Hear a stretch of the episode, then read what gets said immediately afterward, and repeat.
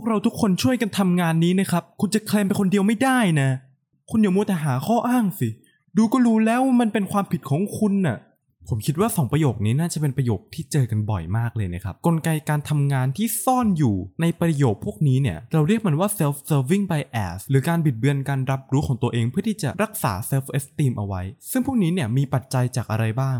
และเราจะสามารถหลีกเลี่ยงมันได้ยังไงไปหาคำตอบพร้อมๆกันในเอพิโซดนี้เลยครับ You're listening to How to Study Podcast 'Cause study is so fun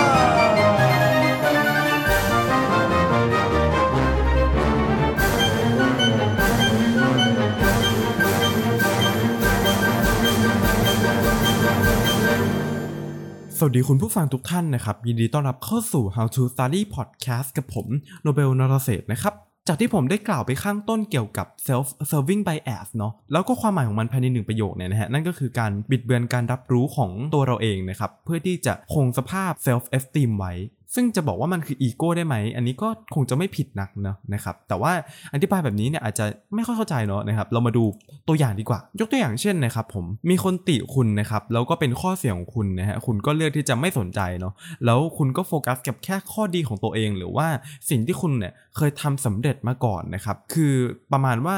คุณอาจจะแบบทำผิดสัก หกสิบเปอร์เซ็นต์ อย่างเงี้ยแล้วคุณทำถูกต้องแค่ สี่สิบเปอร์เซ็นต์ แต่ว่าคุณเบี่ยงเบนความรับรู้ของตัวเองเนี่ยนะฮะให้ไปรับรู้แค่ไอ้ สี่สิบเปอร์เซ็นต์ นั้นที่คุณทำถูกต้องแล้วแล้วก็ปัด หกสิบเปอร์เซ็นต์ นั้นทิ้งไปเนาะซึ่งอันนี้เนี่ยนะครับมันจะทำให้เกิดผลที่แย่ตามมาได้อยู่แล้วนะครับอย่างต่อมาเนาะก็คือการที่เราเนี่ยเคลมครับเคลมว่าเราเนี่ยทำโปรเจกต์นี้ทั้งๆที่เราทำกับเพื่อนนะแต่แล้วพอโปรเจกต์นี้ประสบความสำเร็จเนี่ยเรากลับบอกว่ามันคือการทำงานหนักของเรานะครับซึ่งอันนี้ก็ไม่ค่อยน่ารักสักเท่าไหร่เนาะอีกตัวอย่างนึงนะครับเอาให้ใกล้ตัวขึ้นมาอีกนะครับสมมุติว่าเราสอบมาแล้วได้เกรด สี่จุดศูนย์ศูนย์ แล้วเราบอกว่าโอ้เรานี่เป็นอัจฉริยะจริงๆเลยนะครับหรือก็บอกว่าเราเนี่ยเรียนเก่งมากๆเราทำงานหนักมากๆกว่าจะได้มันมานะฮะในทางกลับกันนะครับเรา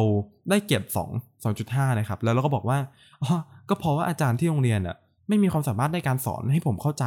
หรือไม่มีความสามารถมากพอที่จะทำให้ผมอยากเรียนได้ซึ่งอันนี้เนี่ยนะครับก็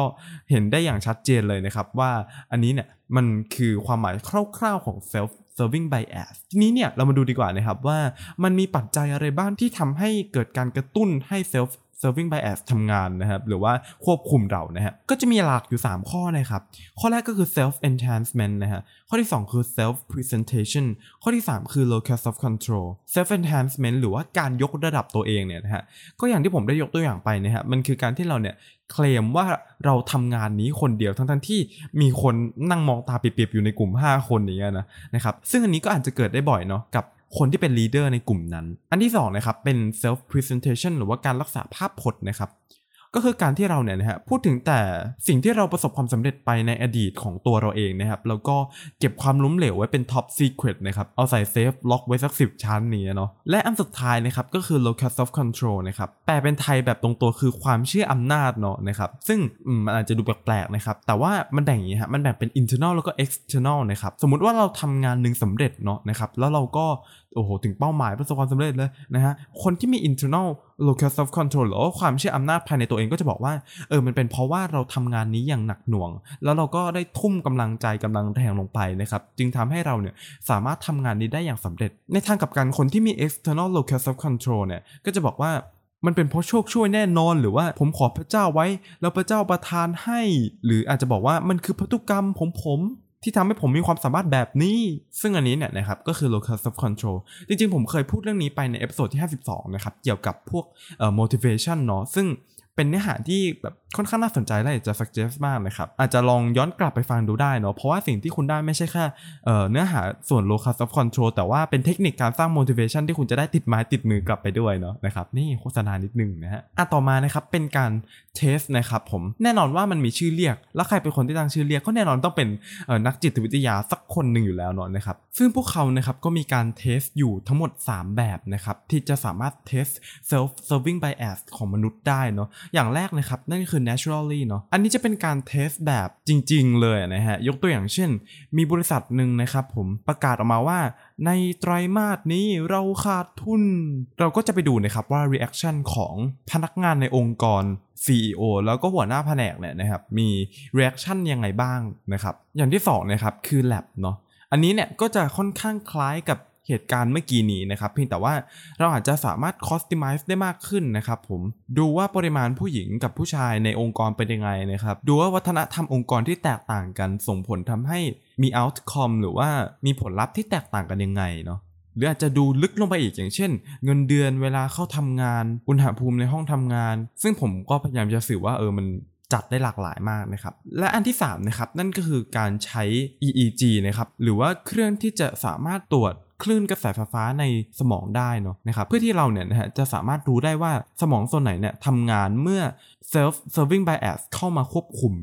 ซึ่งผมก็คิดว่าอันเนี้ยมันน่าสนใจมากนะครับเพราะว่าในอนาคตเนี่ยหากเราสามารถรู้ได้อย่างแน่ชัดว่าเมื่อ self-serving bias เข้ามาแล้วสมองส่วนไหนทำงานนะครับอันนี้อันนี้ผมเดาเองนะฮะโอเคไหมเออมันอาจจะเป็นการที่เราเนี่ยสามารถเทคฮอร์โมนเข้าไปเนาะแล้วแล้วฮอร์โมนตัวนั้นเนี่ยก็ไปควบคุมให้สมองส่วนนั้นเนี่ยทำงานได้อย่างที่เราต้องการนะฮะกล่าวคือมี self-serving bias น้อยลงเนาะซึ่งอันนี้ก็เป็นเรื่องของอนาคตนะครับต่อมานะครับมันจะมีผลยังไงในโรงเรียนบ้างนะครับซึ่งก็เป็นสิ่งที่ผมจะพยายามโยงเข้าตลอดในทุกเอพิโซดเนาะนะครับไม่ว่าจะเรื่อง อี คิว ไอ คิว อะไรก็ว่ากันไปนะฮะเอฟเฟกต์ที่มันจะเกิดขึ้นนะครับผมจากรีเสิร์ชเนาะเขาค้นพบว่าทั้งนักเรียนแล้วก็คุณครูเนี่ยนะฮะจะมี self-serving bias ที่คล้ายคลึงกันเนาะตอนแรกผมคิดว่าอาจารย์จะไม่ค่อยมีเนาะแล้วเด็กจะมีเยอะนะครับแต่ว่าเออผมก็คิดไปคิดมาว่าแบบเอออาจารย์น่าจะมีประสบการณ์เยอะนะก็น่าจะสามารถควบคุมอารมณ์ได้เนาะนะครับเมื่ออายุมากขึ้นเนี่ยคนบางคนก็มักจะมีอีโก้ที่สูงเพิ่มขึ้นตามไปด้วยเนาะ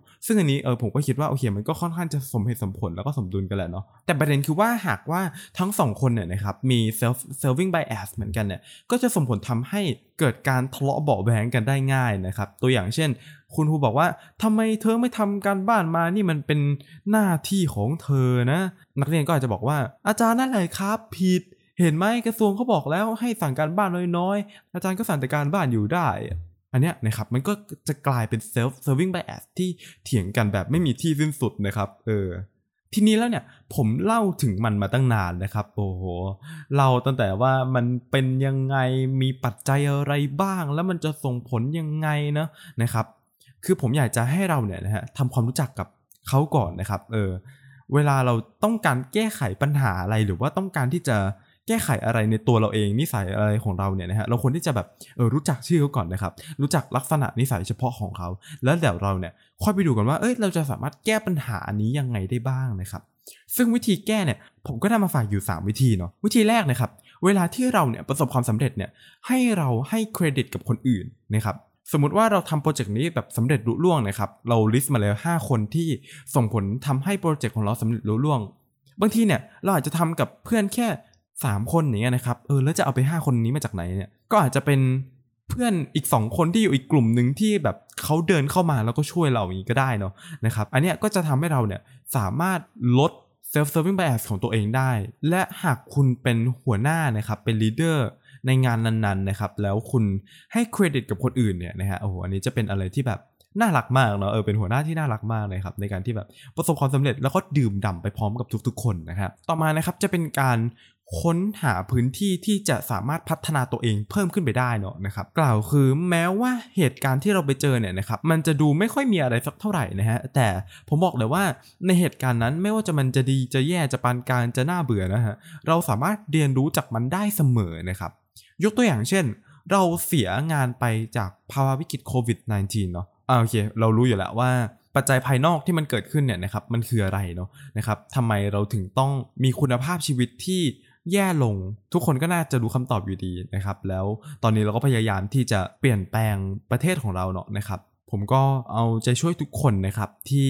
ไม่ว่าจะพยายาม call out หรือว่าอะไรพวกนี้เนาะนะครับเออก็แบบคุณทำได้สุดยอดมากเลยครับเออซึ้งมากแต่ประเด็นคือว่าการเรียนรู้จากอันนี้เนี่ยนะฮะโอเคที่เราได้แน่นอนคือว่าเราก็ต้องยอมรับว่าเออเราเตรียมตัวได้ไม่ดีนะครับก่อนหน้านั้นเนี่ยถ้าหากว่าเรามีเงินเก็บมากพอหรือว่างานที่เราทำอยู่มีความมีงานที่เราทำอยู่มี flexibility มากเพียงพอหรือว่าเรามีงานเสริมมีงานหลักนะครับแล้วก็มีก๊อกสองก๊อกสามก๊อกสี่นะครับเออเนี่ยก็คือตัวอย่างเนาะนะครับหรืออันที่สองนะครับเราทำงานกับเพื่อนร่วมงานเนี่ยนะแล้วเราเดินผ่านเขาอยู่ดีเขาเอ่อตะโกนใส่เราหรือแบบเอ่อทำตาขวางใส่อย่างเงี้ยนะฮะเอออันเนี้ยก็อาจจะเป็นเหตุผลแล้วว่าถึงแม้เราจะไม่รู้ว่าเอ้ยทำไมเขาทำแบบนั้นนะแต่ว่า มันก็แน่นอนอยู่แล้วว่าเราสร้างความสัมพันธ์ได้ไม่ดีพอเนาะนะครับซึ่งหากเราฝังความคิดแบบนี้ไว้ในจิตใต้สำนึกเนี่ยนะฮะมันก็จะสามารถทำให้เราเนี่ยนะฮะสามารถ improve ตัวเองได้ตลอดเวลาเนาะนะครับเออจากข้อเสียที่เราแบบดูว่าเอ้ยเหตุการณ์นี้มันทำให้เล็งเห็นถึงข้อเสียนี้แล้วเราก็ปรับไปเรื่อยๆนะครับเออเขาใช้คำว่า cultivate a culture of no blame and you will improve as wine does with age นะฮะโอ้โหเป็นคำที่คมมากๆนะครับเออปลูกฝังมันไว้ในจิตใต้สำนึกและพัฒนาตัวเองไปเรื่อยๆแบบลักษณะนี้นะฮะแล้วคุณจะเปรียบดั่งวายที่จะเลิศรสมากขึ้นเรื่อยๆตามกาลเวลานะฮะโอ้โหคมจัดเลยนะฮะข้อที่สามนะครับผมให้เวลากับตัวเองในการประเมินว่าผลที่ออกมาเนี่ยเป็นยังไงอ่ะพูดอย่างนี้อาจจะงงนะฮะคือว่าหากเราทำอะไรผิดพลาดไปหรือว่ามันส่งผลเสียเนี่ยนะครับสัญชาตญาณของเราเนี่ยมักจะหา excuse หรือว่าข้อแก้ตัวเสมอเนาะนะฮะซึ่งถ้าคุณลองพิจารณาเนาะลองนึกย้อนกลับไปถึงเหตุการณ์นั้นนะครับมากขึ้นใช้เวลามากขึ้นหน่อยเนี่ยยังไงยังไงคุณต้องรู้อยู่แล้วว่าเหตุการณ์นั้นอ่ะมันมีจุดผิดพลาดของเราตรงไหนและที่สำคัญที่สุดนะครับเราต้องบอกตัวเองว่าความผิดพลาดเนี่ยเป็นสิ่งที่ยอมรับได้นะครับเออนี่คือสิ่งที่เราเนี่ยจะต้องแบบถือแล้วก็ยึดมั่นไว้เลยนะฮะเพราะว่าอะไรนะครับเพราะว่าหากเราเจอจุดผิดพลาดของเราแล้วเนี่ยนะครับเราจะได้นำไปแก้ได้ไงเออนะฮะไม่ใช่ว่าแบบเออรับไม่ได้เลยอ่ะผิดพลาดแล้วไม่ได้ต้องถูกต้องทั้งหมดอะไรอย่างเงี้ยเนาะซึ่งในครั้งแรกๆเนี่ยมันอาจจะยากที่จะสามารถทำได้สำเร็จเนาะเพราะว่าสมองของเราเนี่ยนะครับก็อย่างที่บอกว่ามันคือสัญชาตญาณที่พยายามหาข้ออ้างเสมอแต่แล้วก็ตามหากเราทำไปเรื่อยๆเนี่ยนะฮะเราจะสามารถประเมินสถานการณ์ที่ผ่านมาประเมินความผิดพลาดของเราโดยปราศจาก bias ได้และนี่คือบทสรุปที่สวยงามของ self-serving biasนะครับโอเคนะครับผมสำหรับเอพิโซดนี้ก็ต้องขอตัวลากันไปก่อนนะครับเจอกันใหม่ในเอพิโซดหน้าทุกวันอังคารและทุกสตรีมมิ่งแพลตฟอร์มที่คุณฟังพอดแคสต์นะครับเจอกัน